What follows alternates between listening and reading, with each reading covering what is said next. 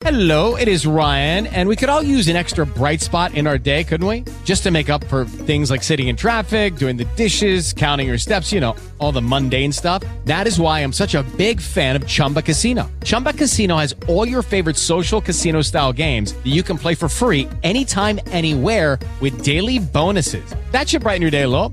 Actually, a lot. So sign up now at chumbacasino.com. That's chumbacasino.com. No purchase necessary. VGW Group. Void were prohibited by law. See terms and conditions. 18 plus. Okay, round two. Name something that's not boring. A laundry? Ooh, a book club. Computer solitaire, huh? Ah, sorry. We were looking for Chumba Casino. That's right. ChumbaCasino.com has over 100 casino style games. Join today and play for free for your chance to redeem some serious prizes. ChumbaCasino.com. No purchase necessary. Void were prohibited by law. 18 plus. Terms and conditions apply. See website for details. Hey, everybody, and welcome to this Anthro Life. Excited to be here with you. I'm your host, Adam Gamwell. Today, we've got a very special guest and contributor, the social media intern for this Anthro Life for the past six months, Sarah Schmieder. Sarah, how are you doing today? Great. How are you? Doing pretty well, thanks. I have a weird question for you, Adam. Yeah. Are you a friend of a cemetery? Am I a friend of a cemetery? You know, Yeah. I I'd like to think that I would be, but I, I don't know that I am. Well, I'm a friend of a cemetery. So I grew up in a suburb outside of Richmond, Virginia. And when I was in high school, my family and I got involved in cemetery restoration at East End Cemetery with the Friends of East End, a cemetery friend group. And a part of this friend group is Dr. Ryan Smith, professor of history and material culture at, at Virginia Commonwealth University. And he recently published a book entitled Death and Rebirth in a Southern City Richmond's Historic Cemeteries. And after reading his book, I got in contact with him because, you know, we're all friends of the cemetery. And I sat down with him for this interview where we're going to talk about what it means to be a friend of a cemetery, segregation and historic Richmond cemeteries, and how sacred spaces are being protected and reclaimed. Very cool. No, I'm super excited for this conversation, uh, and I'm, I'm, I'm so excited that you brought it to the TAL audience. I know we're going to love it. Uh, and so, I guess you know, sit back, relax, and enjoy. And you know, hope when we come out, we're all going to be friends of cemeteries. Yeah, yeah. Hope everyone enjoys.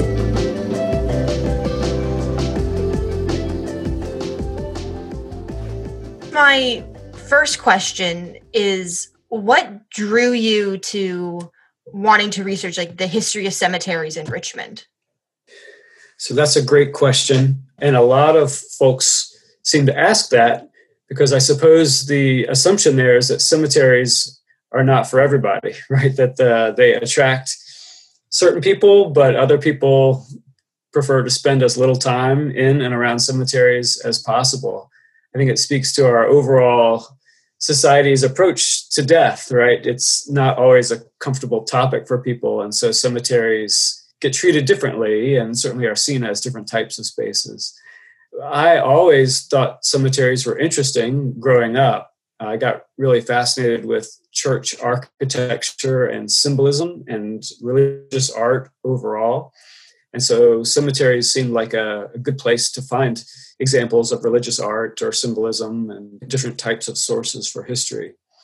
But this particular project, how I got interested in Central Virginia's cemeteries and thought about teaching classes or writing even a book about it, started off through teaching. I had a friend at the University of Richmond, a colleague, who suggested this very class that we teach a class on Richmond's historic cemeteries.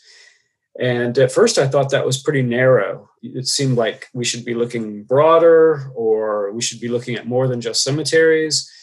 But I gave it a try. And what I discovered was what we both discovered is that it opened up really exciting kind of worlds around us that we hadn't thought to engage with in that same way before. When you think about the history of slavery in the region, you think about certain types of sites, but when you look at it through the lens of the burial grounds, it makes for us new connections and new ways to engage with that topic. And we found it was the same with the Civil War or with gender or with religious faith and immigration and industrialization. So, what I thought at first was a pretty narrow topic struck me as a topic that was able to speak to a lot of really big and broad issues. And the last thing I suppose I'd say about how I got interested in it was as we were leading the students around to the different cemeteries and historic burial sites, it, it struck me that there was a lot going on regarding those sites. We would expect those sites to be pretty quiet or to be pretty stable.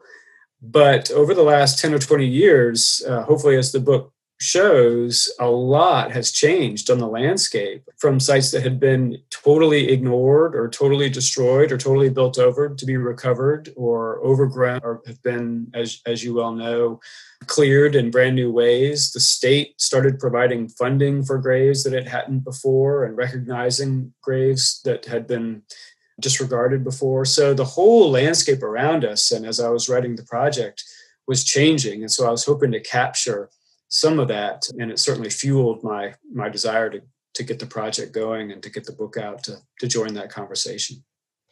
Yeah, I think it's really interesting how you touched on the changing scenery of cemeteries within the last decade, a little over 10, 15 years.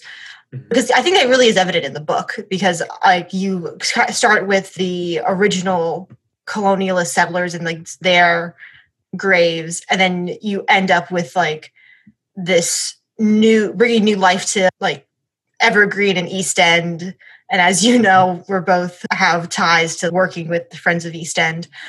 So, when writing the book, besides highlighting these changes over time, what did you really want people to leave the book with a greater sense of? My thinking along those lines got kicked off a few years ago when Richmond was going to observe or commemorate the 150th anniversary of the Civil War. So here we had 150 years since 1861 and 1865 that had been obviously a huge, impossible to overstate the effect that the Civil War had on the nation and on the on the region. And Richmond in the past had talked about the Civil War typically in one way, and that way is we're familiar with on Monument Avenue, you know, celebrating the lost cause or describing it as not having much to do with Black history or African American involvement. But during the sesquicentennial, the 150th anniversary, there was a bunch of museum professionals and academics that started to reframe the Civil War by tying together the story of emancipation with the story of the war itself.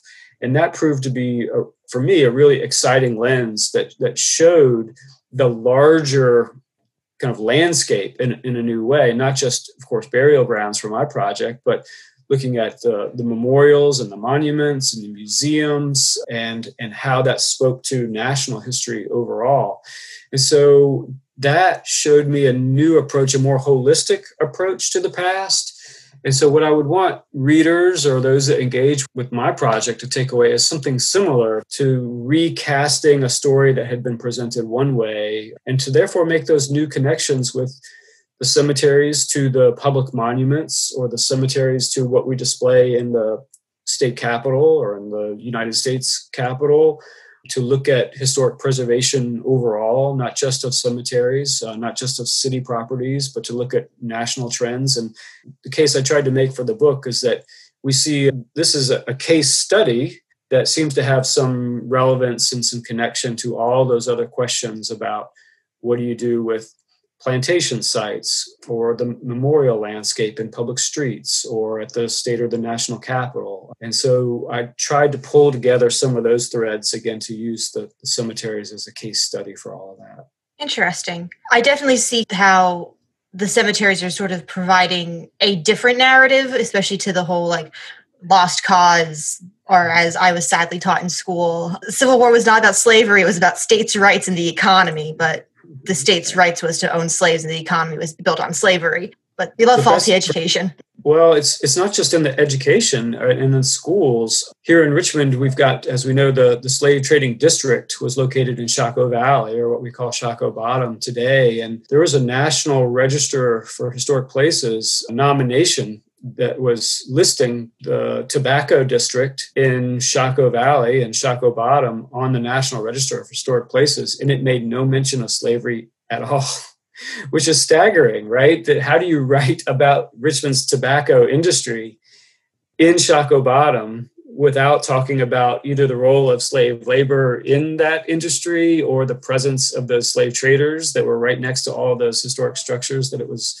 that that National Register nomination was, was writing about. And something else that really struck me, against that it's not just in the schools, but if you look even today at the numbers of National Register listings for historic sites that have something directly to engage with African American history, it's only about 3% of the overall listings on the National Register.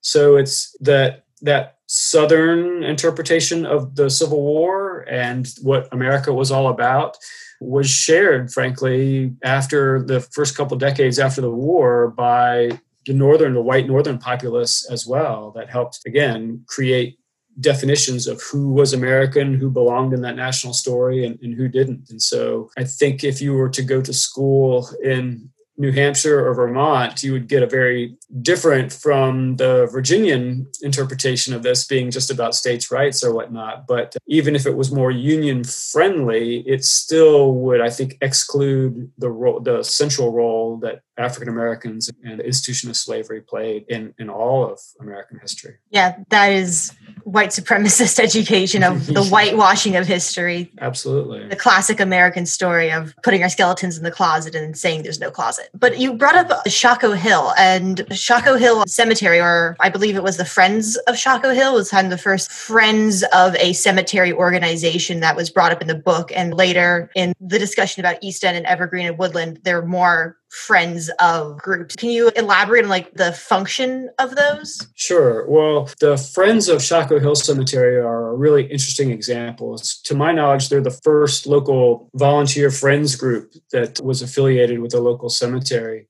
And interestingly, the idea for that locally here seemed to come out of the leadership at Hollywood Cemetery. The, the, director there is a man named David Gilliam, and he was serving on a Richmond Historic Cemeteries committee that the city council had put together in the early 2000s to try to figure out how to better care for the city's cemeteries. And that committee didn't last very long, but it was clear that something needed to be done. And Gilliam at Hollywood Cemetery had his finger on the pulse of what other major cemeteries around the country were doing to try to preserve their sites or to raise awareness for their sites and to raise funds. And so he proposed that the cemeteries try to sponsor or gather individual volunteer groups for each of the sites that would help bring attention to them. And so the first group that seemed to pick up that challenge or see the need for that was the group that coalesced around Shockoe Hill Cemetery. And so it's weird for me that Hollywood, that we all think of as being so literally well endowed with you know millions and millions of dollars and a good cash flow and generally a good landscape there that they were thinking about volunteer groups and fringe groups and they offered that. And we also think it's weird that Shockoe Hill Cemetery might host one of these friends group because it was city owned and there was a lot of really notable elite white residents that were buried there perhaps most notably is John Marshall who was the Chief Justice of the Supreme Court in the early years of the court that is one of the kind of main founders of the Supreme Court's position in our life today. But it had gone downhill a little bit. It was no longer really an active cemetery. And so it was looking a little rough around the edges. And so in the early 2000s, there was a, a, group of folks that wanted to see that site in better condition. So they formed this volunteer group, and this idea of a friends group had been executed at other cemeteries around the country. So, with this idea implemented here, they raised money, they installed new markers, they kept pressure on the city to mow the grounds and to clear the fallen trees and things like that. And they started to host events on site such as the Poe Homecoming theatrical productions that I talk about in the book, but also just tours dedicated to maybe the Irish around St. Patrick's Day, or a tour of women's graves, or a tour of iron, you know, artwork in the cemeteries and they seem to be really successful. I think today, when you go and visit Shockoe Hill Cemetery, it looks much, much different than those reports from 20 or 30 years ago to say the condition of the site was. And I think a lot of that credit goes to this friends group being able to put some pressure on the city or bring their own resources to the table. I think if we ask the friends themselves of Shockoe Hill Cemetery, they don't feel like they've gotten the support of the community or of the city that they wanted. They always want to do more and to do better but my hat's off to them for what they have been able to accomplish. And so I think that idea spread as we saw with East End Cemetery. They got a Friends of East End Cemetery that was founded in 2013. And there was also a group for Evergreen Cemetery, a volunteer group that got rolling, the Evergreen Restoration Foundation under Marvin Harris. And uh, it, it seems like a, a, really useful model, no matter whether the cemetery is privately owned or publicly owned,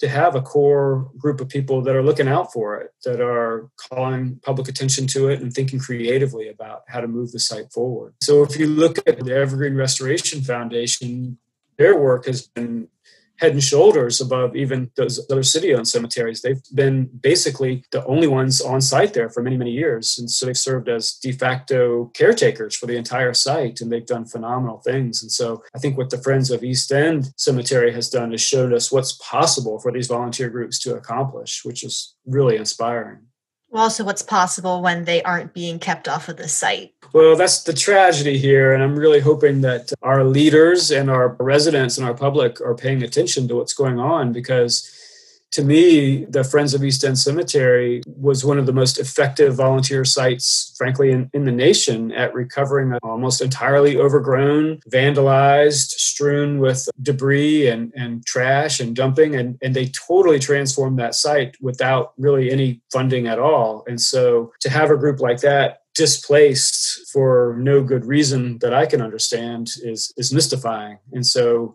we're doing everything we can to lobby political leaders to allow the friends to return. But I think unless something changes, I'm not optimistic in the near term, which again, I just I'm a historian. I study the past, typically not embroiled in public policy and, and politics of today, but I'm finding that if you care about the preservation of these places, and if you care about the people whose lives are involved and the community that these places represent, then we have to take my historian hat off and, and start to ask those questions and start to do what I can to try to look out for the future of these sites and provide some oversight to how the state or the city treats and privileges certain owners over others. Yeah, I visited East End yesterday or the other day, depending on when people listen to this, and just the immense difference between how it was in like 2017 when Friends of East hmm. End were consistently coming out like every Saturday to clean and in the summers fight back basically the overgrowth that happens like every single spring and summer versus currently, where at this point it's sort of like, did anyone ever work on this? Was there ever a group that worked on this? And it's quite depressing especially since i feel like east end and correct me if i'm wrong is in an interesting situation compared to evergreen or woodland where they don't have a sort of like quote unquote famous resident. Like evergreen has maggie walker and then woodland has arthur ashe and east end is just sort of on the border of henrico and richmond right as you're going into Evergreen. So it's a precarious situation layout wise. Yeah. You're right. It, it, had gotten lost in the shuffle, I think, with Maggie Walker's grave and the earlier efforts to bring about the restoration of Evergreen Cemetery.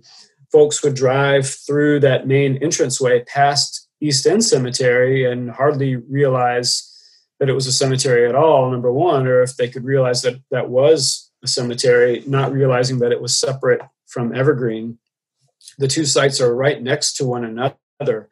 And so it's there's not a good boundary between the two.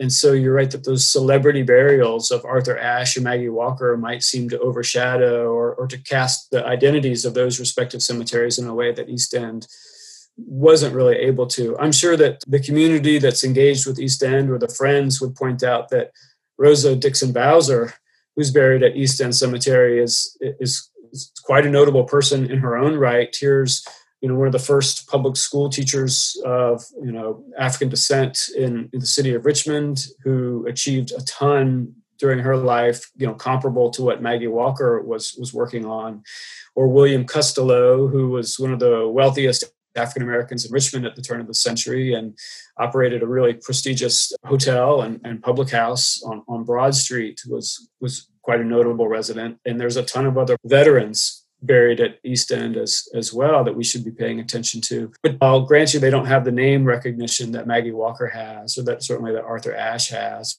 Or the kind of name recognition that we associate with Hollywood Cemetery. And so that's been a challenge for it. But uh, for me, back to the volunteers, what East End Cemetery did have for a, time there in the 2013, 14, 15, 16, 17, 18 or so was a really exciting core of, of, volunteers. Brian Palmer, Erin Hollaway Palmer, John Shuck, they were active on the national stage. John Shuck received a National Trust Preservation Award. Brian and Erin were publishing in the New York Times. And their, their, book, um, the the afterlife of Jim Crow, yep. you know, featured that with some fantastic photographs. They had uh, museum exhibits that they were able to to launch. So they they really got the word out in an exciting way. So for me, that part of the attraction of taking students to East End was just seeing the creativity and the leadership that Justin Curtis or Melissa Pocock or Mark Schmieder or the other volunteers were providing for that site. And so the living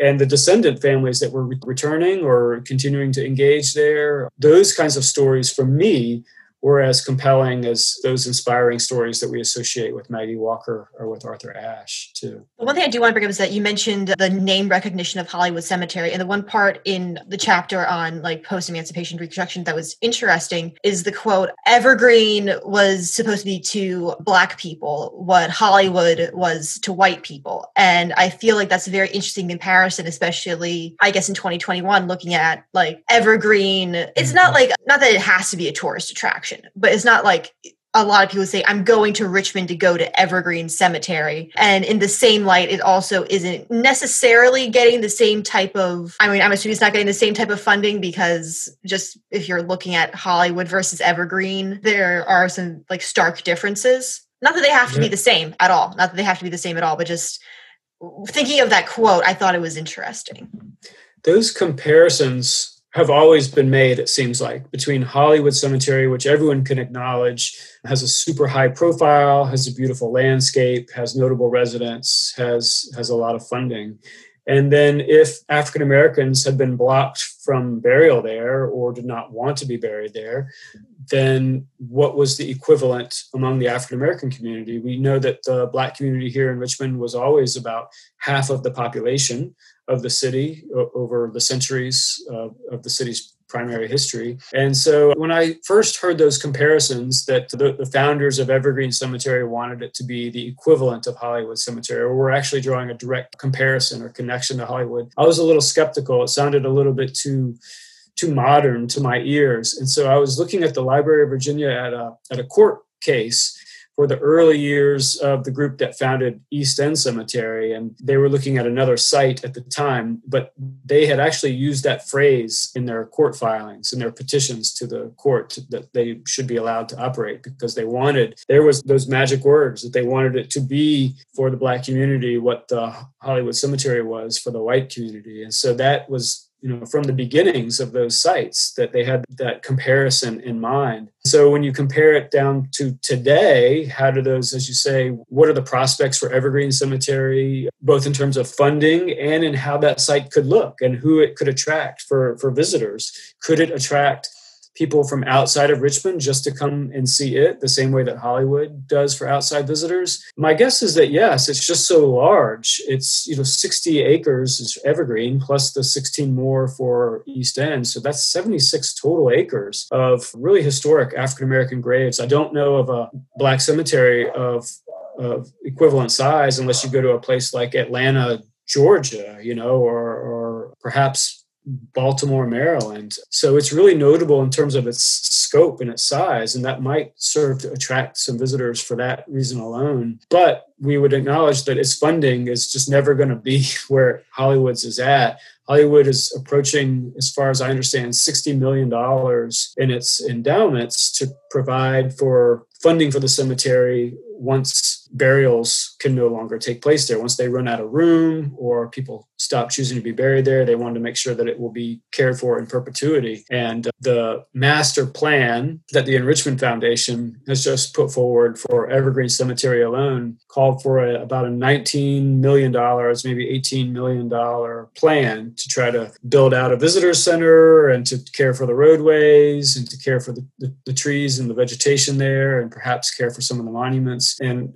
I think that sounds really ambitious to a lot of us of, you know, where are they going to come up with 18 or 19 million dollars for that? And even if they did, would that be enough to really take care of that cemetery in the way that we think it should? And, and should $3 million of that go to a visitor center versus you know, just frankly caring for the, the graves themselves. And so I think we, Michael Paul Williams, who is a columnist at the Richmond Times Dispatch, he told me once in a conversation that he didn't think that Evergreen could ever catch up with Hollywood. That kind of expectation of parity or comparison was always going to be unfair because of the head start and because of the way that white supremacy is baked into our the priorities of our institutions that it would always be playing catch up to that and we even just wonder if we had unlimited funds and if we did have the public will to bring a site like that back to the level that we'd want it to would we want it to look like hollywood cemetery would we even want it to appear as it did in Maggie Walker's time. It's possible, but my guess is that we would lose something about engaging with that site if it didn't have some of the tree growth. You know, I think we could all agree that we don't want overgrowth on top of graves, but I just don't know that a,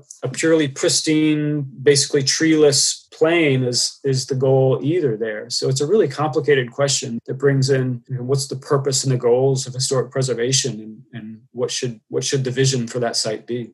Hello, it is Ryan, and we could all use an extra bright spot in our day, couldn't we? Just to make up for things like sitting in traffic, doing the dishes, counting your steps, you know, all the mundane stuff. That is why I'm such a big fan of Chumba Casino. Chumba Casino has all your favorite social casino style games that you can play for free anytime, anywhere with daily bonuses. That should brighten your day a little. Actually, a lot. So sign up now at chumbacasino.com. That's ChumbaCasino.com. No purchase necessary. VGW Group. Void were prohibited by law. See terms and conditions. 18 plus. especially when you're thinking about sites of East End and Evergreen, where part of their history is the fact that they were overgrown and abandoned. And while that's extremely depressing because those are sacred spaces, you don't want to just bulldoze all of the trees that give it that character and mm-hmm. just pretend like, oh, ignore that we ever didn't care about these sites because it's a fact. Like they were abandoned, and that also has to be recognized.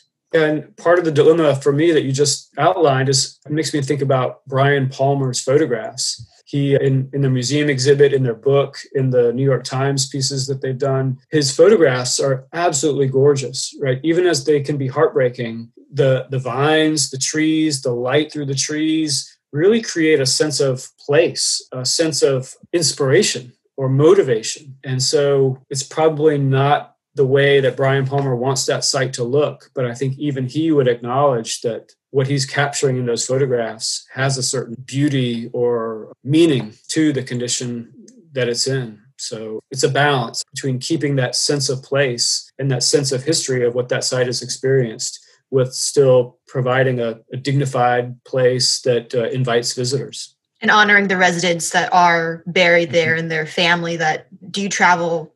I think there was one family that traveled from like California to visit a relative's grave. I've heard of that. I've heard folks traveling from New York or Pennsylvania throughout Virginia. California does ring a bell too. So uh, people are very engaged with where their ancestors are buried. That's one other thing I learned in, in this project is it made me think that in my own family I had been somehow falling down on the job because I, I'm not sure I've traveled across the country to see the gravesite of one of my relatives, and that clearly is on the minds of a lot of, of American families of, of all backgrounds that they do care about where their family is from and they do care about re-engaging with those roots. And i think especially for black families too because so much of the genealogy associated with african americans is is problematic because of the institution of slavery. You know black families can't trace their family history in the same way that that white families can. And so that means that those connections that do survive or those connections that can be made are that much more precious for a group of people who don't have access to the typical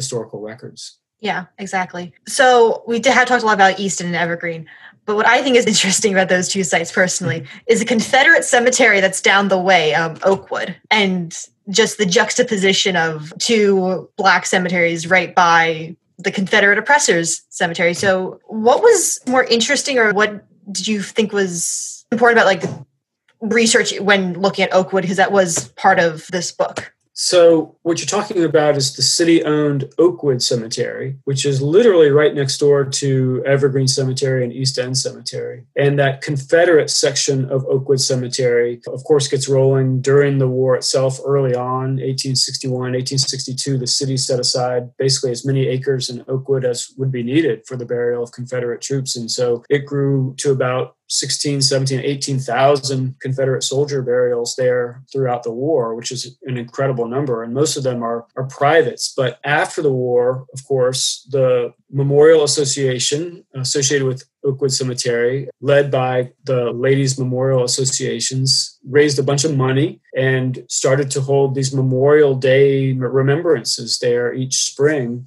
to bring attention and activity to help celebrate the memory of those Confederate soldiers. And so the condition of that site continued to be great, basically, all the way down to the the mid to late 20th century. And when you go by today, it's still a pristine field with really well manicured lawns and there's a flagpole and there's the monument, the obelisk is still there, and there's informative signage. And um, my guess is that a lot of people travel from out of town to see a site like that. What's ironic or disappointing about that is not only is that section, as you noted, the Confederate section, not very far away from these distressed Evergreen and East End cemeteries, but in between those two, literally, are African American sections of Oakwood, so that there was black burials near those Confederate burials at the same time during those war years. That is where uh, a lot of the black community on the east end of Richmond was was buried. There were black burials in Oakwood Cemetery even before there were white burials, before the Civil War. And the history of a lot of those burials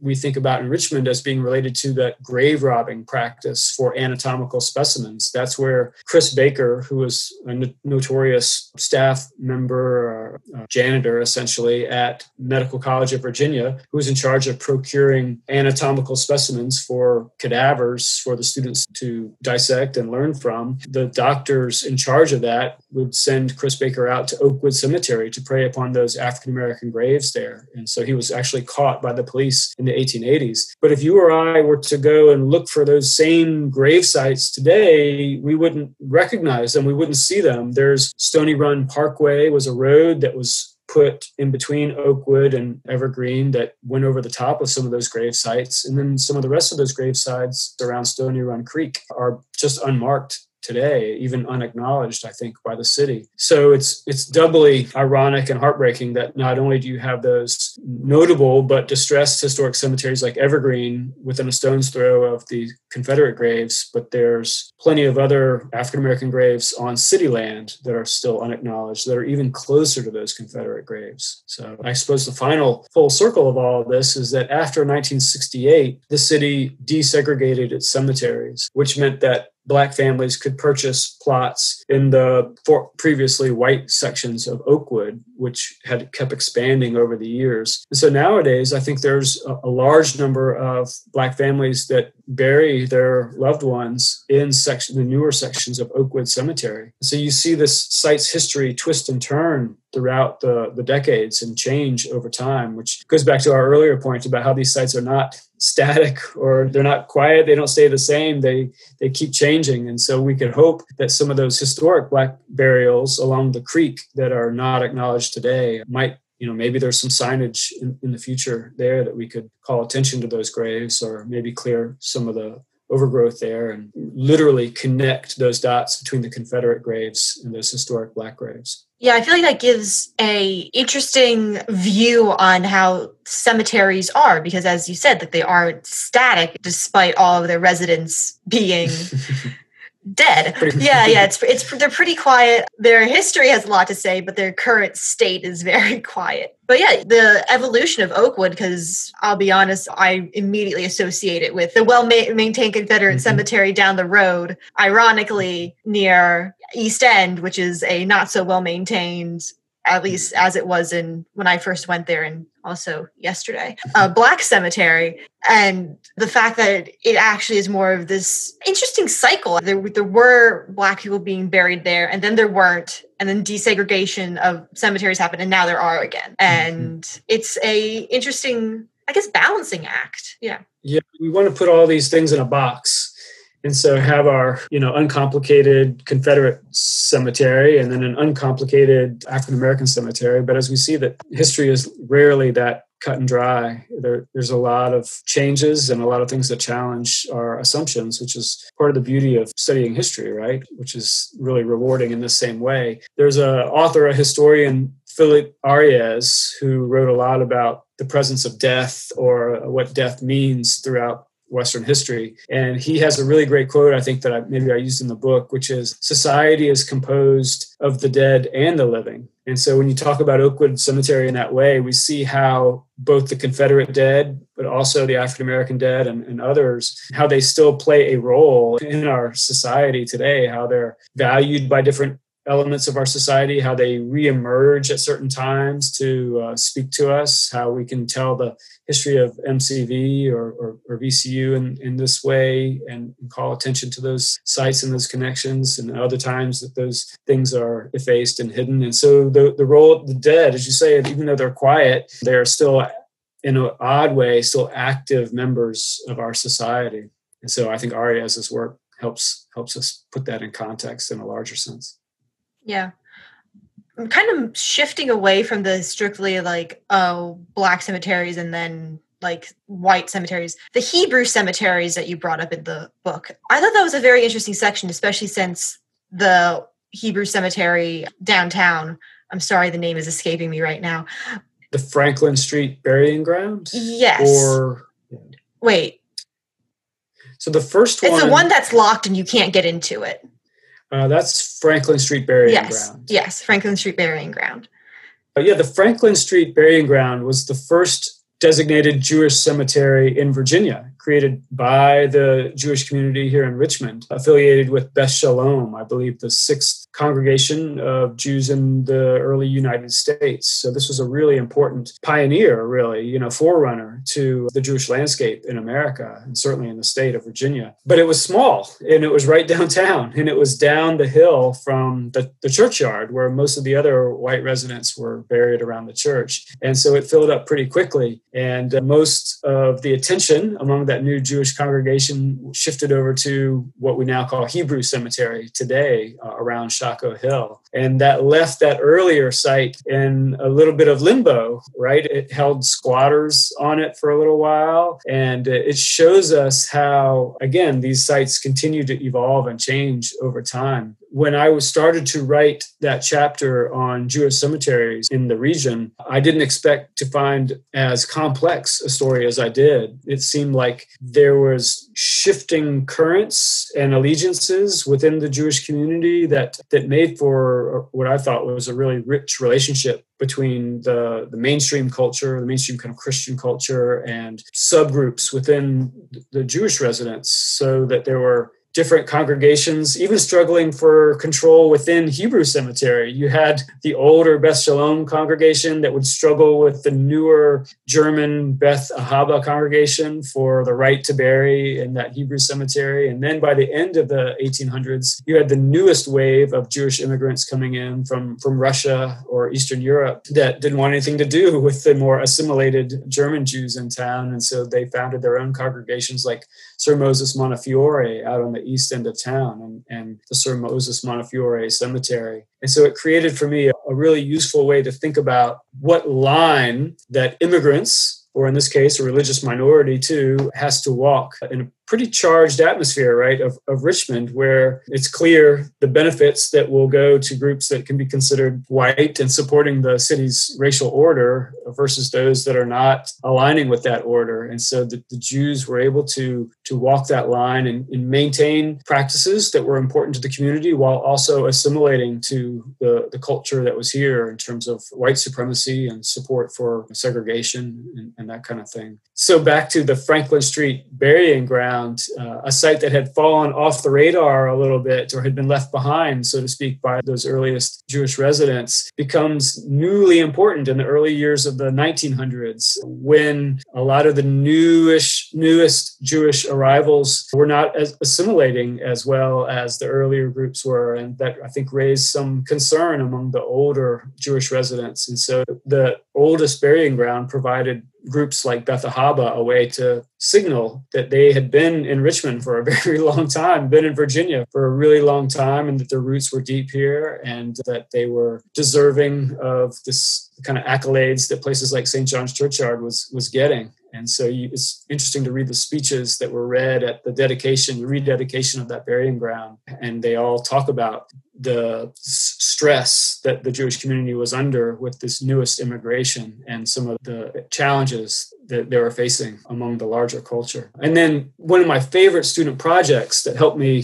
think about all of these things was when I had a student write a history of that Franklin Street burying ground. And she actually went down and interviewed the developer in the early 2000s who was putting up that new apartment complex or that new condominium complex around that burial ground. And so if you go there and visit it today, as you noted, the the gate is locked and you can't really get into that ground, but you can't see into it but from only the, the entrance because on all three of the other sides, it's enclosed by this three or four story condominium complex. And so it serves now as a sort of courtyard, an odd green space courtyard in the middle of that three sided construction. And my student was somewhat offended by what she saw there. She thought that that somehow desecrated those grounds or didn't properly acknowledge the perhaps the presence of the bodies that were there. But the developer and some of the folks we talked to at Beth Ahabah again challenged us and said that no, that they thought that the people who lived there knew that it was an important historic site and that history and modern life could coexist in this way. And the folks we talked to at Beth Ahabah thought that it kept potential vandals out of the yard and provided a little bit more security for the yard. So that that was a really surprising sight. And I think not many visitors to Richmond are aware of it. You could wander around even Shockoe Bottom today and, and not bump into it unless you're really looking for it. But it's it's a really important site that again has gone through a lot of these changes. Yeah, yeah. I I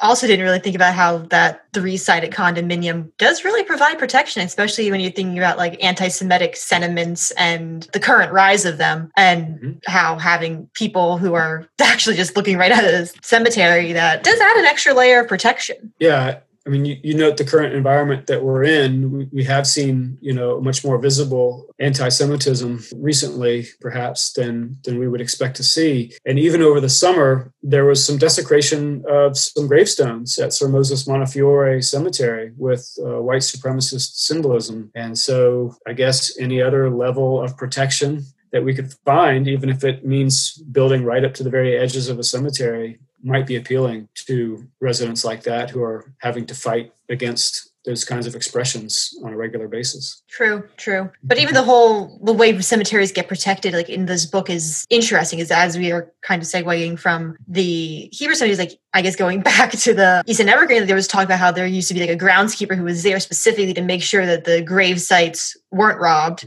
because mm-hmm. in Oakwood that was an issue, or that they weren't desecrated and then sort of circling now to there have been headstones stolen from East End and the mausoleum you talked about in Evergreen that was consistently desecrated. Yeah, the cemeteries attract a lot of what you could say is hooliganism, right? They attract a lot of vandalism. They attract a lot of underground behavior and difficult things. There's disgusting things that we found in a lot of these cemeteries lately, stuff that you would never imagine would take place in a cemetery and should never take place in a cemetery. But even the, the most prestigious cemeteries have struggled with this. During the war, the Civil War, Shockoe Hill Cemetery was complaining about women coming in and stealing flowers off of graves and then selling them in the marketplace, which to us sounds like something that white Richmonders just could not abide. And I know that Hollywood Cemetery has also struggled with, with vandalism. A lot of my VCU students tell me stories about climbing over the, the walls or the gates and going in there in the middle of the night and goofing around. And monuments in Hollywood Cemetery have been either stolen or attempt to be stolen. There's a, a couple mausoleums there that have been broken into and kind of weird ceremonies held in front of those mausoleums. So, having said that, we do acknowledge that the Jewish and the African American cemeteries here have faced a special level of threat. I think it's fair to say that the sustained action that was taken against Evergreen and East End Cemetery, there, there's nothing like it to compare with the white cemeteries. The news stories that talk about 80 cars, you know, ramming through a barricade to get into Evergreen Cemetery at night and have a, a party or some kind of initiation rite. There's nothing like that that you could compare with Hollywood or anything. And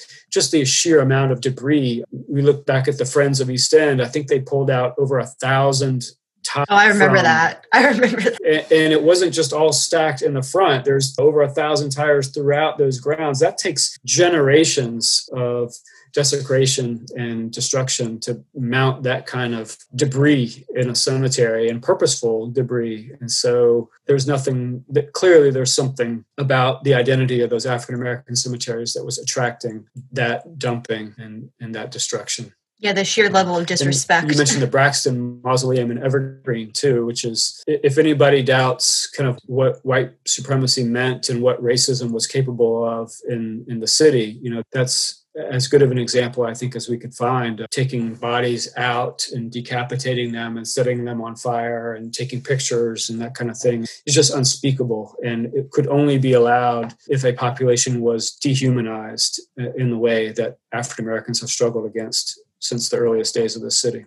Yep, very sad, but very true. And still ongoing. Yeah, uh, there are yeah. big signs out front that Evergreen and East End cemeteries are so nobody's going to confuse those sites now the way they might have generations past after the overgrowth and, and, things like that. But they still, as you know, they still find newly dumped truckloads of trash on the grave sites alongside the road, and the security cameras catch all kinds of awful behavior taking place within the cemeteries. So it's not something that's in our past. It's something that we all need to, to work against today. Exactly, exactly. Is there anything else about your book or your research that you want to make sure is covered in this? Like anything that you really want to be like, this is like the biggest, maybe not the overall, but like, I really need this to be mentioned? I suppose one thing I could think of was when I was putting this book together, and even when I was teaching this class, I would ask myself, you know, is this a Richmond story or would this story appeal or interest folks from outside of our region? And, and that's a challenge for any historical project, unless you're writing a history of the world. But we have to think about who our audience is. And I certainly wanted to speak to a local audience and to policymakers and activists who are working to change the landscape here. But I also wanted to speak to a national audience. And so I think